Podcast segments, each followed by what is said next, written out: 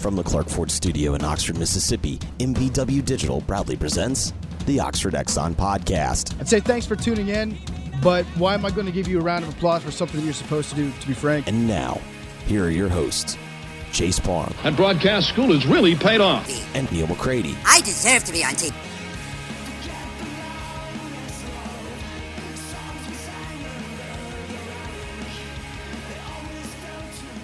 Welcome to this episode of the Oxford Exxon podcast. I'm Chase Parham, and today I'm going to speak with Mississippi Today interim editor in chief Adam Ganucheau. He's been on the show a uh, a pretty good bit in the past, and we're going to kind of cover a lot of just Mississippi topics today. We're going to talk about the coronavirus in Mississippi. We're going to talk about the uh, the legislature battle against Tate Reeves that's recently gone on as far as uh, how to do uh, more than 1.2 billion dollars in spending. We're going to talk about the uh, the big welfare scandal story going through Mississippi and more. So I spent about an hour with Adam as we uh, again cover tons of topics related to uh, the uh, the state here and uh, a little bit about journalism, the way you can get your news, just news in general during uh, these uh, these trying times. A lot of newsrooms are cutting back, and people are being um, a little more selective about where they are getting their media. So that comes up in a little bit on the show, brought to you every single day by the Oxford Exxon Highway 6 West in Oxford. Speed Pass Plus app use it, download it, uh, get to know it because you can be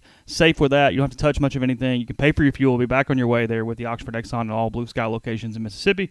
Also, we're coming to you from the Clark Ford Studio, 662 257 1900 Highway 25 South there in Amory. It's Corey. He can uh, help you out. He can do whatever you need from a social distancing standpoint to get your car or truck to you. So, again, give him a call, 662 257 1900. We'll be back tonight. This is Thursday with a live show. We'll. Uh, We'll have some unboxing. We also are going to do some uh, taste reviews of Queen's uh, Reward Meadery in Tupelo. We have several bottles, or not several. We have eight different bottles for them, so we're going to open those up. We're going to try those. Coming to you tonight. That'll be on YouTube and it'll be in a podcast form on Friday morning. So without uh, further news from me, without further uh, stalling from me, we'll get now to it. I'm talking with Adam Ganucheau of Mississippi Today. Adam Ganucheau now joining us on the Rafters Music and Food Hotline. Adam, last time we talked, you were just a lowly political reporter, now interim editor in chief. You've had a you've had a busy month here, bud. Yeah, it's been it's been crazy. Uh, yeah, it's uh, an interesting time for journalism generally. Uh, I don't think there's been a, a sadder or bleaker moment for uh, particularly print journalism. Uh, if you look at just kind of the, the state of Mississippi and the largest papers. You take the largest, which would be Clarion Ledger. They have furloughed uh, most every reporter or editor they have on staff, so those people aren't working or being paid one month out of one week out of every month. Second largest would be the Sun Herald down in on, on the Gulf Coast. They uh, their parent company McClatchy has filed for bankruptcy and they've gutted their reporting staff. Third largest would be the Daily Journal in Tupelo.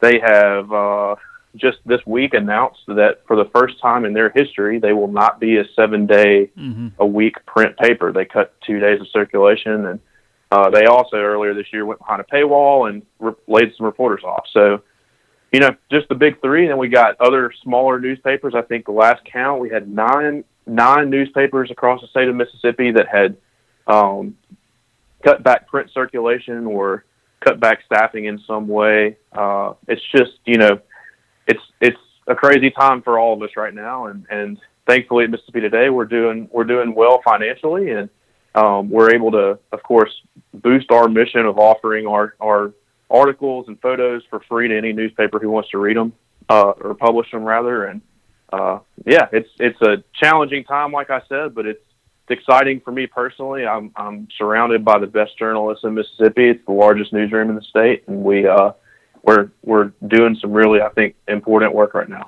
Yeah, I don't want to get crazy inside baseball, but it's my podcast, and I'm, i have my own curiosity. so I'm just kind of curious, where do you see Mississippi Today kind of fitting in the media landscape, and you know, or just maybe nonprofits in general? I mean, what are what are sort of the things that allowed you guys to to prosper and not necessarily beat or avoid some of the things that the other publications are, are having to do, but at least kind of be a little different. I mean, you mentioned that it's it's completely open season. If you write something about the chancellor, I, as long as I give correct attribution, I can take it. I can put it on rebelgrove.com. You can use photos. Sure. It, it's a huge kind of open source sharing platform like that. But from a business standpoint, how are you guys kind of fitting and making this work?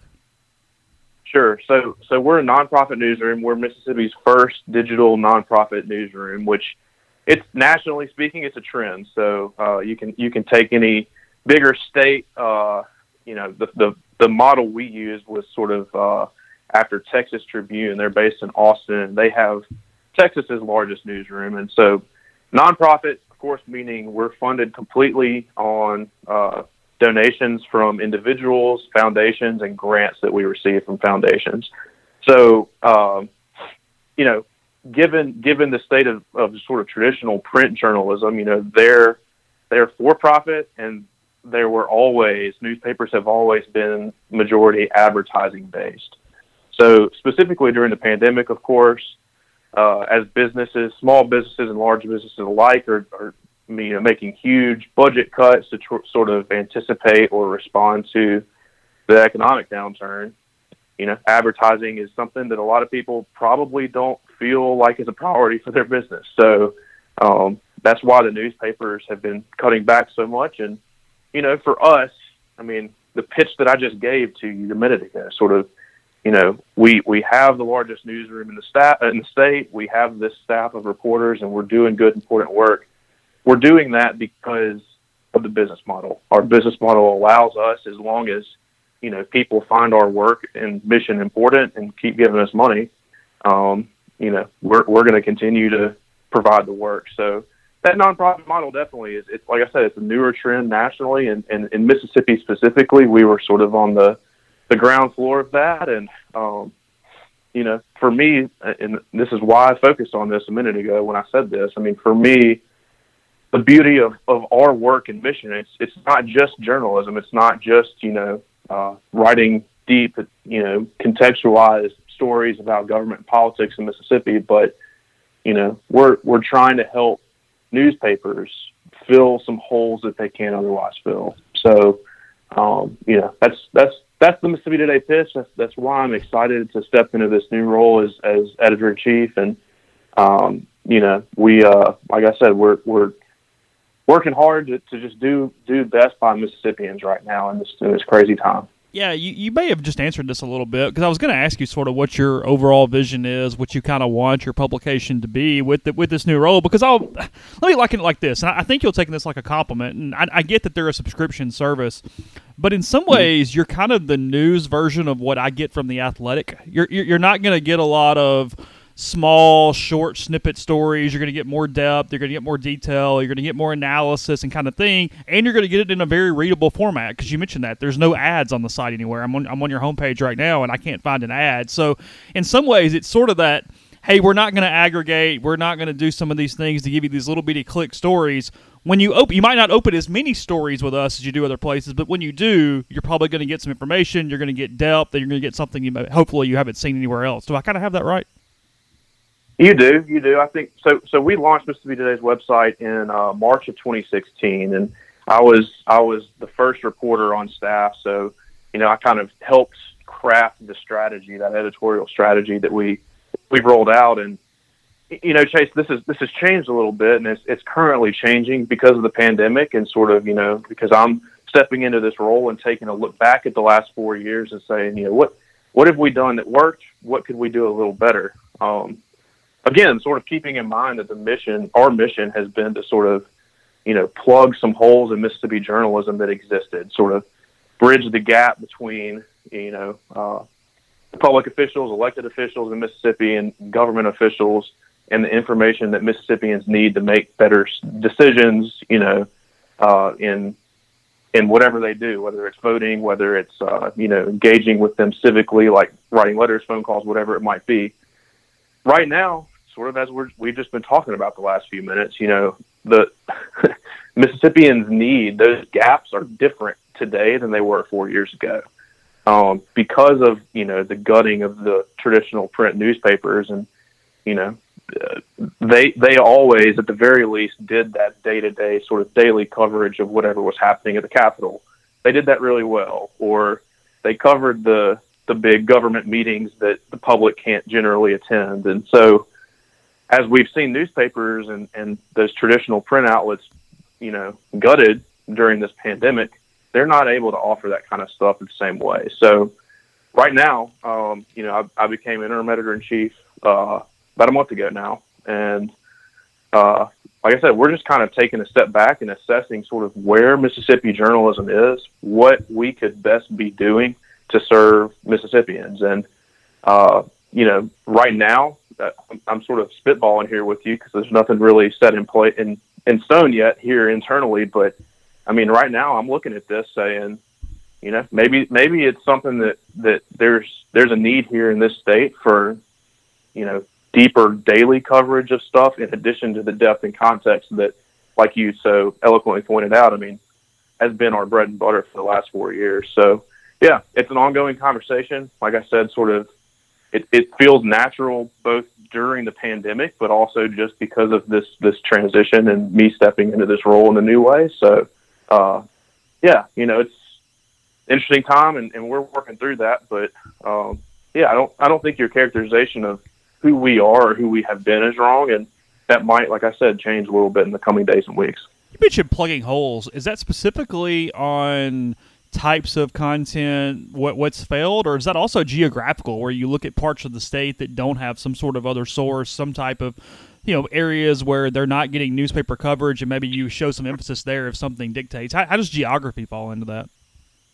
Oh, that's a big part of what we're doing. So, um, in addition to our reporting staff that we have based in Jackson, um, and we cover state government and politics is the general umbrella, I would say, but we have uh, you know, government politics reporters, healthcare reporters, criminal justice reporters, education reporters, um, you know, any number of things, environment, culture, any number of things, kind of like any any newspaper. But the geographic element's really cool, Chase, to me because you know, being one of the two truly statewide news outlets in the state, we have the only newsroom, or we're the only news organization, rather, that has reporters based outside of Jackson. So we have two full time reporters based in the Delta, which, as you and everyone else listening knows, I mean, has been historically um, one of the most sort of troubled, um, you know, poorest regions of the state. Um, and we could we could have a whole podcast about why that is, but um, it's also been, you know, ignored by most news outlets. And, uh, you know, having two reporters up there is a huge part of our mission. It's something that we're really proud of. And, uh, you know, we, we want to continue to sort of help help those reporters, you know, develop that Delta Bureau because there's a lot of folks up there and that, you know, have, have like I said, been neglected or forgotten for so long. So, uh, big part of our mission there is the geography, and I think you know ultimately our goal is to expand our footprint even more. Um, My if I had my choice, I think the Mississippi Gulf Coast would be our next sort of uh, bureau that we could create. That uh, I think there's a huge, huge news desert down there that's been left, you know, left by some of the gutting of, of journalism itself, but also just because there's so much happening down there, and you know, if you're looking at the prosperity and the future of Mississippi, you have to have to heavily consider what's happening on the Gulf Coast. So, um, even though we don't have full time reporters down there, we do deploy our reporters who are based in Jackson and elsewhere all over the state. So, um, last week we had a reporter who uh, rolled out a three part series that he's been reporting for several literal months now about um, how sort of climate change and the opening of the Bonnet Carré Bonnet Carré uh, spillway in Louisiana had sort of uh, destroyed the Mississippi Gulf Coast fishing industry. Um, so that's that's the kind of stuff that we like to do. We like to get out of Jackson and sort of tell the stories that that are important to Mississippians, and uh, you know, ge- geography is a big part of that. So, from a COVID standpoint, this has been obviously been going on for a little while now. The majority of the calendar year, you've been able to refine and figure out what your role is. What do you feel like your role is with with, with COVID coverage? I mean, what, what, what's sort of the overall mission statement of that? Because it seems like you guys, as, as you should be, you're a whole lot more data driven than maybe a lot of other news organizations in the state when it comes to covering it. And from a hey, these are the state numbers. What do you kind of see as important that you definitely need to get out to your readers? And I know you don't do this every day, but just an overall management standpoint. And then how do you balance that versus national or regional numbers when every state is so different? I mean, I look at these national numbers and I go, okay, well, obviously I want national numbers to come down. But when every state reports differently, I don't know what the hell I'm looking at half the time.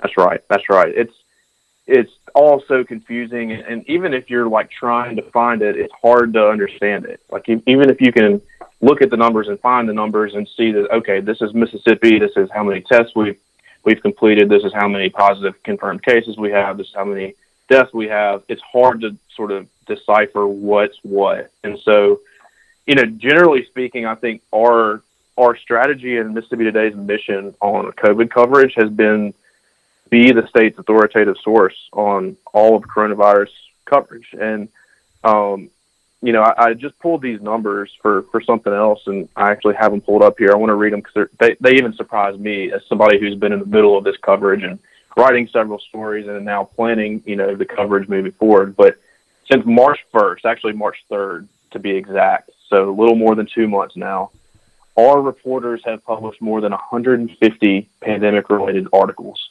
So anything from political response, economic effects, to racial and gender disparities in both infection and mortality rates, uh, how public schools are affected, how um, you know Mississippi prisons are in extreme danger, how unemployment has been such an issue. I mean, I could I could seriously chase go on and on and on about all these stories that we've that we've written because um, you know if if we're not doing it, then then who else can? So um, you know, it's sort of a two pronged approach, I think, strategy wise. Like we, we, like you said, we are focused heavily on the data and, um, the data is one thing, like I said, sort of having the numbers in front of you and seeing what they are is one thing, but understanding them is another. So, um, we have two folks on staff, Erica Hensley, who's our healthcare reporter, and Alex Rozier, who's our data reporter. They work every single morning as soon as the Department of Health releases their numbers about you know cases and deaths and tests and all that. Uh, our our two people, Erica and Alex, will sit down and spend at least two or three hours every single morning with those numbers and present them in some meaningful way. So uh, if you go to our website, you can click on our COVID 19 tab up top, and it'll take you to this page that will show you what they do on a daily basis with the data, which is maps and charts. Um, you know you can very clearly see where where the most cases are, where um, the most deaths have occurred, and, and there's all sorts of sort of other resources that they provide for us on a daily basis. That's the first approach. The second approach is to take a step back and say, all right, how can we make sense of all this? How can we take these numbers and sort of show Mississippians why they matter? So a great example of this is as as we know from the numbers that we get on a daily basis from the health department, African Americans in Mississippi are disproportionately both infected and killed by COVID nineteen. Um, you know, we, we hear from state leaders and health officials, you know, this is, this is so sad. We, you know, there, there are specific reasons for this, mostly, you know, being that African Americans are more likely to experience those uh, conditions like heart disease or diabetes that make you more susceptible to infection and death from from the from the virus. But um, our our reporter Anna Wolfe, who is investigative reporter, she's just just a bulldog dynamite reporter for us. She wrote this amazing story. She spent time with the family of the first black woman who died in Jackson because of the coronavirus and sort of used that emotional personal story as a springboard into talking about why exactly African Americans in Mississippi are more susceptible to this virus and why they're being uh, infected and killed at a disproportionate rate. So um, that's sort of the second strategy. This is one example, one of many examples of, of that second part of the strategy, which is take the numbers and then help people understand why they're important. Um, so you know those those two prongs are are great. Uh, we're now sort of chase getting to this point that we're now internally starting to have conversations about how do we continue to do that, but also think about the next phase of this. So, um, God willing, the numbers are going to go down here. Uh, they're going to start going down, and, and um, hopefully the curve will flatten, as they say. And um, you know, we we want to continue to do the best reporting we can about uh, the Mississippians need to know about what's coming next. So, um, you know, a big part of that will be sort of continuing to hold our government officials, elected officials, count, accountable in terms of how they're spending recovery monies and how Mississippians who need money the most can get it from both federal and state governments. So, um, yeah, yeah. Like I said, we're, we're just we're in this position just based on who we are and the brand that we've built over the last four years to provide this coverage and to serve Mississippians in this moment. Uh, I, I put us against anybody in the country in in terms of our sort of um, you know institutional knowledge, our reporting experience across the newsroom, and our ability to help Mississippians understand how this how this affects them. The Oxford Exxon podcast is also brought to you by the Iron Horse Grill. It specializes in on site large event catering for up to 250 people and off site full catering services, especially beverage catering. One day we're going to get back to normal when we do. A lot of parties to catch up on, a lot of get togethers uh, that will need to take place, that will want to take place, wedding receptions, rehearsal dinners, graduation celebrations, and more. And the Iron Horse Grill is your answer to be able to enjoy that moment it's a one stop shop for beverage services for a 250 to 500 person wedding or even a 3,500 person gala. It's the largest beverage caterer in Mississippi. It can service the entire state. So call Sarah Black at 601 398 0151 for your catering needs and knock that off your worry list. Let the Iron Horse Grill make your event one that is memorable forever. Uh, we're also brought to you by Dead Soxy. We've been telling you about this is an incredibly strange time we're all living in. Millions of us all over the world have been impacted by these unusual events, and the Dead Soxy team hasn't been immune to that situation either. Uh, they've uh, faced some tough choices, and what they've done is instead of cutting cost and jobs, they're thinking about things a little differently. They want to keep their team intact, paid, and employed, and they need your help to make it happen. In the spirit of people helping people, they've decided to run a first of its kind support sale. They have slashed their prices site wide $6, $9, $11 a pair. They'd rather you get their socks discounted so they can keep paying their team rather than worrying about margins at times like this. It's deadsoxy.com, D E A D S O X Y.com. We're also brought to you by Nest and Wild. Sleep better with a Nest and Wild mattress. It's a Mississippi based mattress company making a high quality mattress delivered right to your door. They make buying a new mattress easy. Every Nest and Wild mattress is one foot thick, giving you comfort and support that will last. A lot of online brands sell an 8 inch or 10 inch mattress, but not Nest and Wild. Every one is 12 inches thick. They're all American made, and it's a uh, fantastic deal because we're throwing in a podcast discount. Go to nestandwild.com, order your mattress, enter the podcast code REBEL20. That's REBEL20. Get 20% off your purchase. Your mattress will arrive at your door in three to five days. Brought to you by Pinnacle Trust. Pinnacle Trust, based in Madison, Mississippi. They've got clients in more than 20 states, advisors in multiple states as well. Founded in 1997, Pinnacle Trust provides detailed, specialized investment management, financial planning, retirement planning for individuals and businesses, and much more. At Pinnacle Trust, investing is treated like a commodity. Decisions are made using objective information and research, not emotions. So, regardless of your level of wealth, Pinnacle Trust will sit down with you, listen to your goals, study your expenses, and put forth a comprehensive, detailed financial and retirement plan built just for you. Cookie cutter financial planners put you in a box. Pinnacle Trust builds a box just for you. To learn more, go to pintrust.com. That's P I N N trust.com mention you heard about Pinnacle Trust on the podcast, you'll get 10% off your first year's fees. And we're brought to you by Grenada Nissan. If you're in the market for a Nissan vehicle, Grenada Nissan's the place to go. They've got a complete selection of new and previously owned Nissan vehicles, great lease deals as well. Been with us a long time. We'd appreciate you staying uh, loyal to them as well here in these weird times. You're in a, you, you want a Nissan vehicle, Grenada Nissan is where you need to head. It's Grenada, Grenada Nissan USA.com. So, um, obviously, you're not an economist or an epidemiologist, but in general, you've covered government for a while. How do you feel like the, the, the government as a whole, Tate Reeves individually, whatever, has done with this? Because you look at Mississippi versus a lot of other states, it's not too shabby, especially from testing standpoints, different things. I mean, I know obviously every state has its own struggles and own things they have to deal with, but overall, how would you sort of grade the response to this point? you know, looking at looking at Tate Reeves himself has been something that I've been focused on a lot. I before I became editor in chief, you know, I, interim editor in chief rather, I uh, was uh, longtime political reporter, and you know, Governor Tate Reeves was was pretty much my beat. so, um, sort of assessing how he's done has been really interesting because, you know, he is obviously um, a political guy. I mean, he's a big time Republican who um, understands that he was elected on the backs of big time Republicans across the state and across the country too. So, um, you know, generally speaking, the Republican Party has has been more um, willing and sort of has been quicker to ease restrictions in terms of you know keeping people at home or closing businesses or whatever. Um, but Tate Reeves, to his credit, has has done a good job, I think, of, of leaning into the health experts. So, uh, Dr. Thomas Dobbs, who's the Mississippi State Health Officer, has been uh, Governor Reeves's sort of closest advisor through all of this. And um, like I said, to to to Tate Reeves' credit, um, you know, especially as you're looking at other Republican governors, particularly in the South, and how they've responded to everything and, and how they've weighed the health risks versus the political or business economic risks.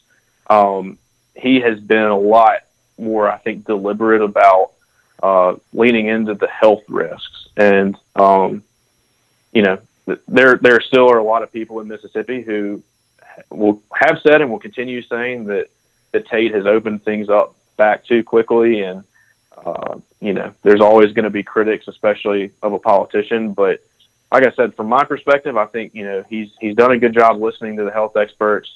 Um, looking at numbers, I mean, the number that, that matters most, the reason that flattening the curve and all these shelter in place orders, it, you know, were important, um, was to keep the hospital system from being overwhelmed.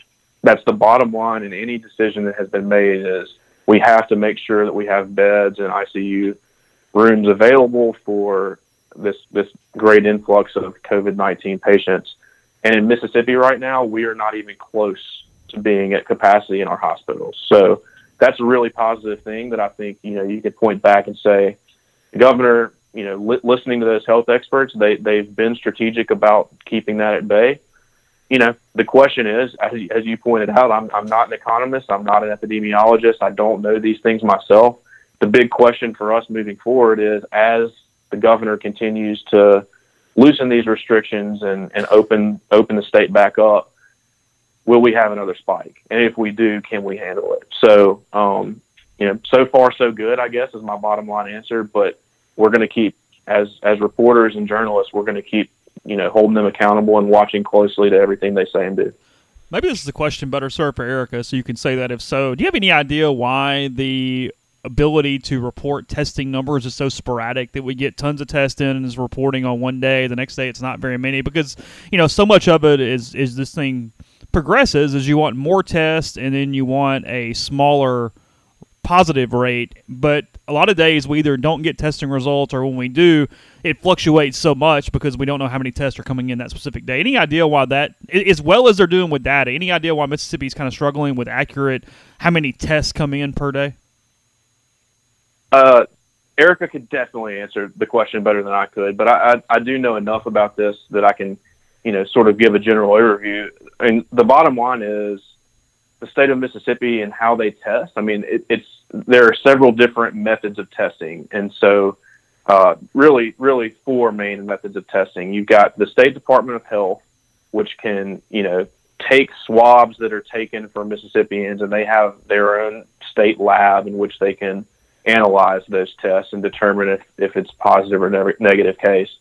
Um, you have hospitals, the biggest hospitals, particularly UMMC and Jackson, um, they can they have the ability to do that themselves. So that's already two different methods of testing. Um, then you've got private labs, which um, you know private labs actually have been testing on behalf of the State Department of Health. So if the the State Department has a big influx of tests they need to run, they can't they can't really wait to run them. So they'll contract out with private labs that can do it themselves. Um, and so those three main ones. There's there's one other small one that's not nearly as uh, meaningful, or they're not running as many tests. But those three main ones, just because there's so much, uh, you know, so much uncertainty in terms of capacity and how many tests they can run a day, and having to send send swabs off to the private labs and wait for the returns. It's just it, there's a lot of uncertainty in, in how the process works, uh, and that's just kind of the nature of it. So um, you know, and, and that's the thing about the, the positive or confirmed cases we have too. So like I guess today, right before we're recording this, I don't know if this comes out uh, tomorrow or not. So this will be out on Thursday days, morning. It's all good. Sure. So today, Wednesday, I guess there's 180, 182 new cases confirmed in Mississippi. Um, that's weird because the number of confirmed cases is based completely on how many tests are run, right? So if 182 new cases is lower than it's been in the past several days, but that could be because they ran fewer tests uh, yesterday than they had been before. So it's all strange. I don't. It's it's hard for us to assess where we are based on that daily testing. You kind of really do have to take it week by week almost, rather than day by day, to to really get a good sense of of where we are in terms of cases. I sort of use that to transition a little bit. Uh, you published several days ago uh, an analysis about all the Tate Reeves, Philip Gunn, Delbert Hosemann stuff going on uh, in the legislature because it's been I guess fascinating is the word to use, as um, Reeves had said for a while that he had sole spending authority over the 1.25 billion in, in relief funds for Mississippi. The uh, the legislature disagreed. They fought about it. They did all sorts of stuff. You know, just from a pure 10,000 feet view. And I think a lot of people outside Mississippi, especially, look at this. They go, okay, Republican governor, Republican supermajority, and we're having this type of fight inside the state. I mean, just from a from a pure politics standpoint, this thing has been one of the crazier things to follow that I've seen in in, in my 36 years. Yeah, yeah. So uh, my colleague Bobby Harrison, who has been covering the Capitol every year since 1996. Um, I was four years old in 1996. if that tells you anything. Um, he he says that this is one of the top two or three craziest political stories he's covered. Um, you're right. You know, it, the fact that it's a Republican governor sort of pitted against the Republican legislature. So when I say legislature, I really mean Republican Speaker of the House Philip Gunn and Republican Lieutenant Governor Delbert Hosemann. The two of them, they were sort of working together to oppose Tate Reeves on this. Uh, for weeks, Reeves insisted that that he should have the sole spending authority of that that 1.25 billion dollars in federal stimulus money, and the legislature said, legislative leadership, Hosemann and Gunn said, nah, you know, that's that's not how our Constitution works. That's not how uh, Mississippians should be served by this. So they they kind of took Tate Reeves to the woodshed and they said, you know, this this is what we're going to do. We're going to pass a bill that makes sure that you don't have the spending authority. Um, you know, there were it, it it got nasty. It got personal at times, which uh, sort of to your question, Chase. I think you know a lot of this it it was more than politics. It was personal. Uh, you know, Tate Reeves, of course, was lieutenant governor for eight years. Uh, worked across the building from uh, Speaker of the House Philip Gunn all eight of those years, and uh, even though they're of the same party, they fought constantly. I mean, over the biggest policy decisions, it wasn't. It was more likely they were going to have a big public disagreement than not on the biggest issues, and um, you know, a, a lot of that, as we've reported, has been sort of Tate Reeves's heavy-handedness, and he's he's a he's a very uh, sort of my way or highway type of leader. Um, whereas Philip Gunn always wasn't that way. I mean, he has certainly been that way at times, but um, you know they they clashed all the time. So when when Tate Reeves was elected governor, I, that analysis piece you mentioned that I wrote last weekend, um, the lead on my piece was on election night in November when Tate Reeves was elected governor you had all these Republican elected officials, statewide elected officials, up near the front of the stage listening to Tate Reeves' victory speech, and um, you know everybody was really excited and happy to be there. And Philip Gunn, who was about to become elected Speaker of the House for the third straight term, uh, he stood by himself in the back of the room, just didn't didn't applaud, didn't cheer, just listening to what Tate was saying. Um, you know that to me, I, I, I hadn't written about that. I, I was there that night and I saw it. I mean, that's that's how I got that lead, and and I hadn't written about it. I had thought thought a lot about that moment for a while, just thinking, you know, the the, the landscape of politics in Mississippi that night changed pretty dramatically. Um, Tate Reeves was elected governor. Delbert Hosemann, the three-term Secretary of State, had been elected lieutenant governor. So, uh, you know, Philip Gunn going into his third straight term as Speaker, had to have felt like he would soon have a good shot at becoming um, the most powerful politician in the state. And through this fight that, that I just kind of walked through, that the the governor versus legislative leadership, Philip Gunn just maneuvered it so masterfully. He he you know was the public face of the legislative argument, and he easily won it, just easily, and to the point that that Tate Reeves just kind of gave up and and realized he was in a hole and wasn't getting out of it. So he just kind of went went back to Gunn and Hosemann and said, "All right, I know y'all won, y'all beat me on this, but let's work out some agreement where I can get something." So um, it's been fascinating, you know, seeing that intra-party sort of uh, fighting. Bobby Harrison, my colleague, has written basically that um, you know Republicans officially gained their current you know majority control on state politics in 2012 and sooner or later, it was bound to happen that Republicans would be would fight with each other in this public way. Um, just that's just the nature of politics, and um, you know they've they've had that power now for now in a third straight term, and uh, big personalities, big egos, and a lot of uh, personal personal dealings with each other over the years. You're you're going to fight and you're going to argue some, but Philip Gunn certainly won this this fight, and uh, as I wrote in my analysis piece, just proved to everybody that he's the most powerful politician in the state. So 1.25 billion is a pretty good bit of money. Uh, from a standpoint of actually distributing this, figuring out where it goes, was this more of a fight that was symbolic because of the correct way to do it, or are there a lot of tangible elements that are in this too? Is who got to decide does change where this money ends up going? I mean, how, how much of this is symbolic versus tangible?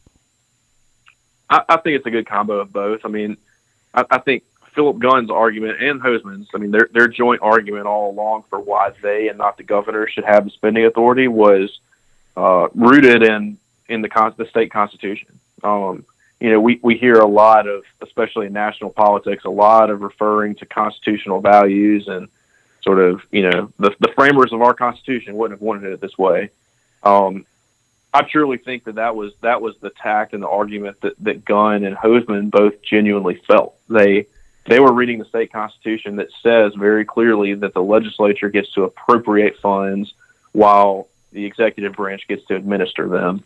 Um, they were reading that section, of that clause of the Constitution, and uh, making their argument starting there. But I'll put a big but there. I mean, this is sort of a tangible moment for any elected official. If you have – this massive windfall of 1.25 billion in federal money, stimulus money that you get to decide how to dole out. That's a very beneficial thing for you, both politically and just as a, a leader in general. I think, um, you know, it's this was a, a big a big moment for for the legislative leadership, particularly Philip Gunn and Delbert Hosemann, to to you know make some headway and to sort of prove that they're effective leaders. And um, you know, on the other hand, actually, while they were making their argument about this, they started pointing to some of the ideas that Tate Reeves had talked about in spending the money had he gotten that authority. So, one of the specific things they mentioned was that um, Tate wanted to contract, basically spend a good portion of that federal money with a third party vendor who would then get to decide how to spend the money because part of part of this CARES Act funding, the stipulation is if you don't spend all of that money, so if you don't spend the $1.25 billion by the end of this calendar year, December 31st, then you have to pay a good portion of it back to the federal government. So Tate Reeves was arguing we can't do this if it goes through the legislative process. We need to hire uh, an independent sort of vendor contractor who can help us decide, you know, how best to spend the money. Well, the legislature didn't like that. They said Mississippians elected us to do this exact thing based on the state constitution. We know better than anyone else how to how to spend the money because it's our jobs. So, um, yeah, like I said, you know, there a big part of this certainly was was you know, can can you benefit in some way as a leader or politically if if you get control of the money? And the answer to that is an obvious yes.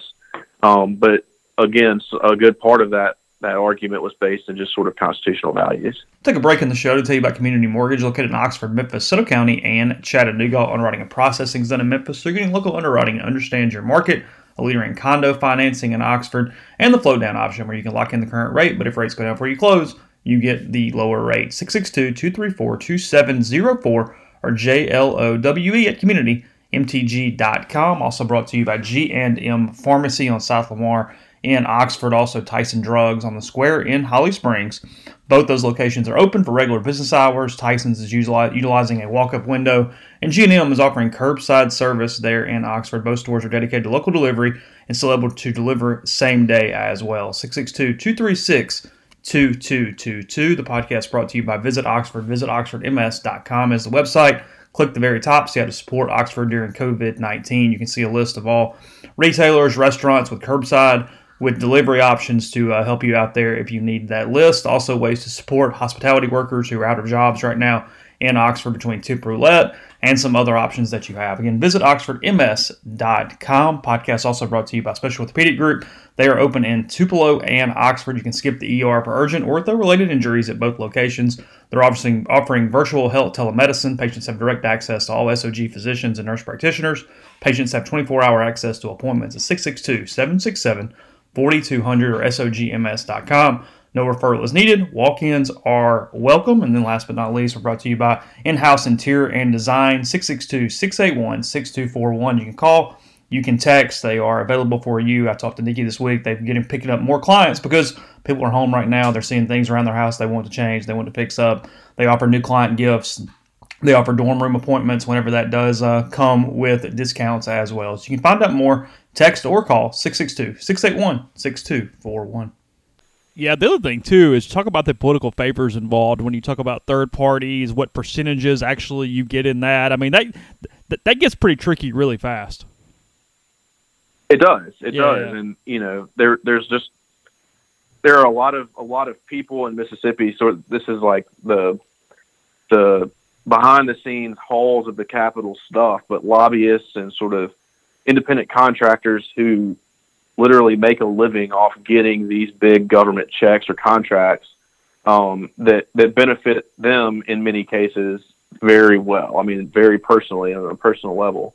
So yeah, I mean, it, it's it's part of it. Those those same people then in turn will turn around and write huge campaign checks to get their you know close friends or associates elected to office, and you know.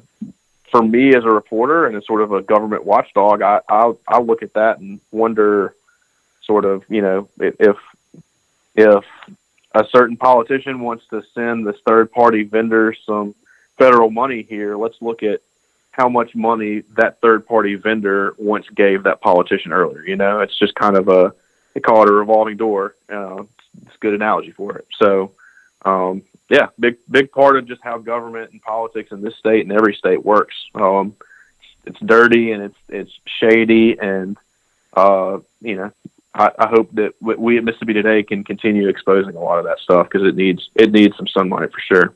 I get it's only a couple months into his tenure, but how do you feel like COVID and the way things are going and being handled, continue to be handling, has changed the shape of of Reeves' tenure, and maybe will continue to do so? I mean, I hate to liken it to necessarily a lot of other national things or presidential things, but I mean, you know, George Bush wanted to be a very domestic president, and then 9-11 happens and Mhm. everything changes, or you know, Katrina or different things. If you want to take a little more local angle, what what do you feel like was Reeves' sort of goal, and then how do you sort of feel like from a PR, from an optics standpoint, to this point, his his tenure has shifted because of COVID? So we're about 120 days into his governorship officially. Um, it's somewhere right around there, and you know, I've I've been really careful not to dwell too much yet on the politics of this. I mean, you know, people are literally dying, and and public officials are trying to do their best to keep people safe, and uh, we have to we have to determine whether or not they're doing that well or not. But um, thinking about politics has been a little iffy for me to this point, but it's starting to now when you're talking about how money's being doled out and stuff, it's officially time to really start zoning in on that. So this this is a great question. Um, you know, I, I covered Tate Reeves every single day for, you know, two years just about and, and listened to every word he said publicly, you know, heard what he was telling people privately. I mean, just I, I got a good sense of who he was and sort of the vision he was pitching to Mississippians as he was running for governor. And everything that he did to this to get to that that governor's mansion was really based around two things. One, based around his record as being somebody someone who um, you know helped build the strongest economy in the state's history. So he's looking at budgets, he's looking at our cash reserves, he's looking at our bond ratings, saying we are both fiscally and financially in the best shape that we've ever been in.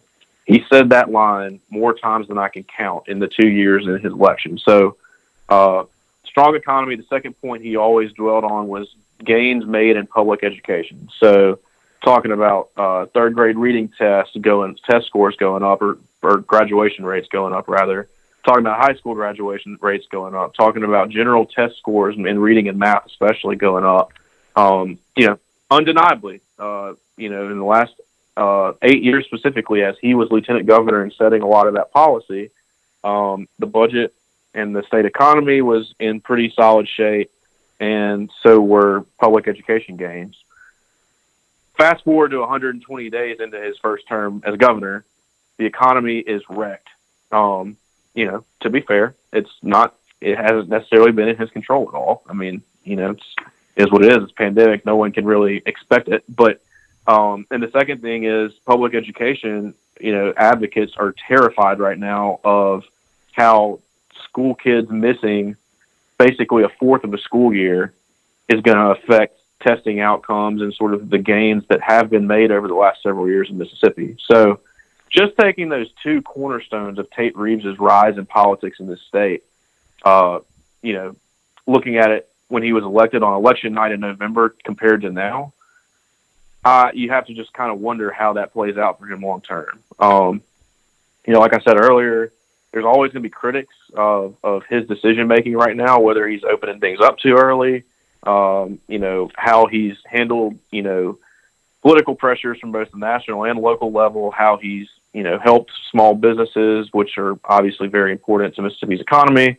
Um, but looking at it in my mind right now, there's not a whole lot that you can feel good about if you're Tate Reeves. And again, to be completely fair, it's not necessarily his fault to this point, but it is what it is. So, um, yeah, I mean, looking forward, like, especially after this dispute he just had with the legislature, I don't see him getting much policy passed that, that he can claim is his policy. Um, the legislature just kind of put him in his place uh, in, in his first 120 days. Uh, they were, by the way, prepared to ve- override a veto on a bill they passed to strip him from that spending authority. So the deal they worked out ensured that he was going to not have to, you know, veto a bill and endure that embarrassment. But would have been the first veto override of a Mississippi governor since 2002, uh, when Democrat Ronnie Musgrove was governor. So, um, you know, I if and, and, like and, and a same party veto with the with a, with a huge majority too. That's that's right. Yeah. That's right. I mean that that would have made it even even you know more historic and just uh, wilder. But like I said, if you're Tate Reeves right now, I just there's not a whole lot you can look at big picture, long term that that can feel great, you know, for your political future. But look, you know, there's there's the old political maxim. Uh, Democrats fall in love, Republicans fall in line. Uh, you know, there there aren't a whole lot of people who have ever loved Tate Reeves, even even within his own party. But he still beat a really strong Democrat in a general election last year that um, you know a lot of people thought he couldn't do. So uh, we'll see how it plays out. We're we're going to keep watching it and following it really closely, but uh, you know uh, that's that's the big question: is is where's Tate Reeves um, political brain go from here because it's, it's not looking too good for him. Just kind of curious. Last time you were on the show, you mentioned that Mississippi was the worst state in the union as far as bouncing back from the recession in the in, in the late 2000s mm-hmm. before 2010. Um, reading from Mississippi Today and, and, and just kind of understanding here too, this tax deadline getting pushed to July 15th. Obviously, not a lot of money is going to come in prior to that. They talk about having to go to some rainy day funds to, to fix budget where is Mississippi kind of financially, fiscally right now? How would you sort of rate? I don't know what you compare it to. I don't know what the baseline is, but because of COVID and everything else, what is that really bottom line situation financially for the state currently? Um, it's it's kind of like everything else. We don't know yet, but um, looking at tax revenue collections for the month of April, uh, we had a story on this this week. Um, April, because April 15th is that tax filing deadline normally. Uh, it's not like you said this year, but normally April 15th being tax day, uh, it, it means that in Mississippi specifically, April is always one of the biggest revenue collecting months because everybody's sending in their returns and it's just a it's a it's a big month. In this April, our revenue collections were about 33% lower than they were last April. So, uh, April 2019, we collected 33% more revenue than we did this April. So, you know, I don't know if you can translate that across the board. We're not going to know that yet for sure. Mississippi state budget is really interesting. Uh, the the calendar, the budget calendar is July 1st through June 30th. So lawmakers are now back in session in Jackson, and they're obviously every every session their biggest task is to um, pass a state budget. They have until June 30th, technically speaking, to pass that budget, but because revenue numbers are so uncertain, they're they're having to wait on that. So it's it's likely that they won't do that until late June. Um, and until late June, we might not have even like a halfway clear picture about where the budget is. But looking at some of those monthly numbers, you know, 33%, like I said, I don't know if we can apply that across the board, but, um, you know, that's, that's just kind of what we're seeing right now. Uh, you mentioned Anna Wolfe earlier in the show. She's done a really good job with this. The Mississippi welfare story, scandal, whatever you want to call it, that's been going on for, mm-hmm. for, for a pretty good while. Eh, do you think? Uh, let me ask it this way: How big of a story is this? Obviously, Shad White pushing this through and, and getting a lot, I guess, documented, accomplished through this. Just as I think that's interesting, just to watch someone kind of succeed through these things the way he has. But in general. Do you think this is getting the public play that you expected? Uh, how big of a deal is this? Let's do, let's, let's put it that way. I, I fully believe that if we were not in, uh, you know, a once in a century pandemic right now, this would be a daily national story that would last at least a week or two in a news, a national news cycle. Um, I think that's how big of a deal this is for us. If we weren't in a pandemic in Mississippi, Right. I think we would be devoting a lot of the same energy and resources to the welfare scandal that we are to COVID coverage. Um, I mean, it doesn't matter how you look at this; the the implications are just so far far ranging. You know, you're talking politics, as you mentioned, Shad White, a young up and comer uh, state auditor who was appointed, who certainly has higher political ambitions. Um, he's making a name for himself through all this. That's that's an interesting thing. Just talking about the the the fraud here, or the potential or alleged fraud here. Uh, the auditor says that he has identified up to $94 million that they can't sort of trace uh, that that may have been misspent in all of this. Um, you know, Anna Wolfe this week, if if you hadn't seen it, she did this great sort of infographic and, and article about like what what they could have spent money on uh, instead of the stuff they actually spent the money on. So like one of these things, this, and this is like the sp- the sports angle in this is fascinating, but um, I'm trying to pull this thing up, but Yeah, I've got it in front of me right that- now. Um, Yeah, one of the things they they spent money on was paying a, a mortgage for the ranch, a horse ranch for Marcus Dupree, old football star who, of course, played at Oklahoma, and um, you know, she she broke out like what this could have paid for instead of uh, you know, instead of some of that stuff, and and it was just really interesting to to see how much money they spent on on just very questionable items. And of course, you got the Brett Favre angle. He sort of uh, has has been tied to this pretty directly, and uh, important to say that neither Marcus Dupree nor Brett Favre have been charged or indicted or anything. But um, you know, they very clearly personally benefited from uh, the misspending of welfare money, according to the state auditor. So um, really interesting. There's there's just so many threads here, Chase, that I just like I said, if if it were any other time, I think this story would just dominate not just local news, and state news, but but national news too. Yeah, the, the the Brett Favre angle is interesting just from the standpoint of it hasn't gotten picked up anymore when you're talking about one of the at least most well known NFL players of, of a generation. In to his credit, he backed away as quickly as possible. Hey, we're going to pay some back. We're going to get some payments done. Whoa, whoa, whoa! I'm out of here. You know what I mean? Like of all these guys, he was the one that Sure. said, "Nope, we're we're, we're going to move on and figure out a way to make this uh, this go away a little bit." I am curious Southern Miss, obviously, because of the volleyball stadium on campus, all the stuff to do with them. Mississippi State to a, a smaller level. How big of a black eye is this potentially to those institutions? That's a good question. Um, that's that's something that's that's another thread here. Is just the university angle. Um, I I don't know. I mean, it's it's not a good look. I can tell you that. But you know, as, as we're saying, you know, maybe this story isn't getting the attention because of the pandemic. They might be saying the same thing, and they they could be very happy about that. Um, you know, it's it's uh. I don't know. You know, universities are very political by nature. I've I've been on your podcast at least twice now talking about that very directly, yes. and um, you know, it's it's just hard to at this point just because of the pandemic. It's hard to even understand where people are falling, generally speaking, in terms of public response to this kind of stuff. Um, but you know, I, like I said, it's not a good look if you're Southern Miss. There are a couple other universities who also received some money, not not to the same extent that Southern Miss did, but um, you know, it's it's also really interesting just because I know that a lot of a lot of the public universities in Mississippi are looking at this pandemic as a possible just you know gutting blow to uh, their budgets and sort of their livelihoods. Um, you know, if if you're Southern Miss, I, I know that they're in the same boat everyone else is, and they're trying to figure out how they're going to survive this financially. Um, you know, thinking about five million dollars you may end up having to pay back to the Department of Human Services or the federal government because you got welfare money to build a volleyball center is not not a great idea at the moment. So we'll see.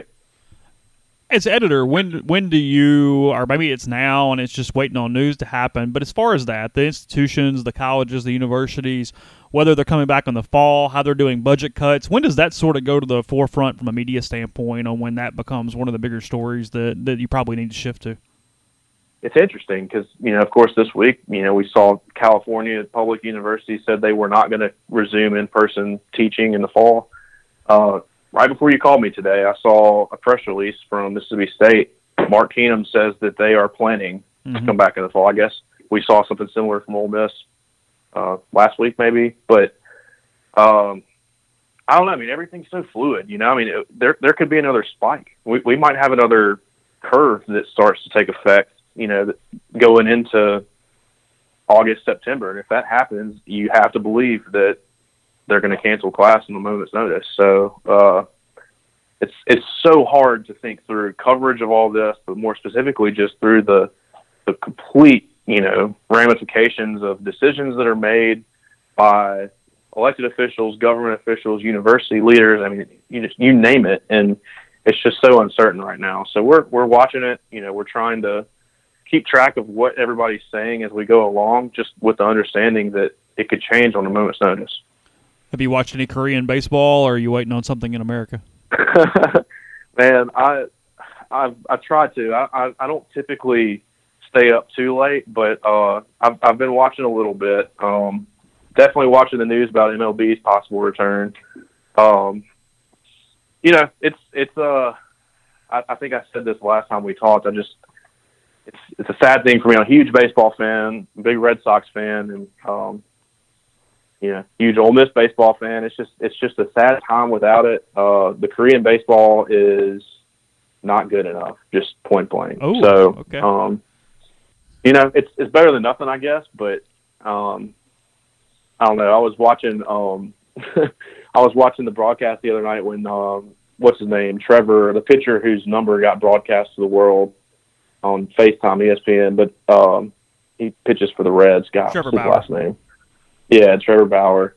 Um, you know, that's been interesting. I, I'm more interested in seeing sort of the live interviews that they're doing with the MLB players during those Korean baseball games than I am about watching the baseball games. But uh, I've been I've been watching a lot of replays and um, the other the other day I, I got really just desperate and um, turned on the Sunday game of the LSU Ole Miss series last year down in Baton Rouge that mm-hmm. uh, me and my brother actually drove down for, uh, which, as as everybody remembers, was just an insane baseball game. Up up by four runs with two outs, nobody on in the bottom of the ninth, and LSU came back and sent it to extras. But it was, yeah, stuff like that. That's getting me through. I'm just trying to make it, and like I said, keeping a close eye on MLB developments. It looks like um, it looks like everybody's pretty hopeful that they're going to play some baseball this year, uh, which is great news for me.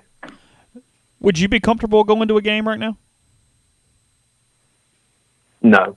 Okay. I've, I've actually had that conversation several times with friends. Just you know, I'm I'm also thinking about football in the fall. I'm a Mhm. season ticket holder. I don't don't really ever miss a home game. I even go to most of the away games. I just I don't know. I just I don't think it's responsible, and it's it's not necessarily about me. Uh, it's about you know my family and friends, and I don't want to spread the disease and or the virus and, and give it to somebody else. It's just I, I would be just as happy watching it on TV. I'm not usually this way. I would much prefer to be at a game in person always.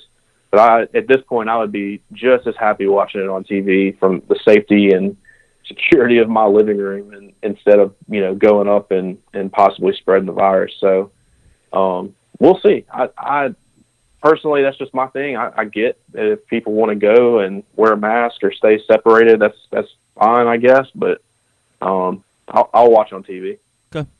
Well, I appreciate the uh, the time. You got a press conference, I assume, here coming up. Uh, Tate Reeves still doing the daily things. Oh yeah, he's he's been doing that every day. That's that's another thing. He deserves some credit for that. He's been very transparent, and his his staff has been easy to work with. They they know that, you know, uh, transparency right now is kind of the most important thing they can do, and they focused on it. So kudos to them for that. Well, I appreciate it, Bud. Good work, and we'll uh, we'll talk again. Thanks, Chase. Good talking to you.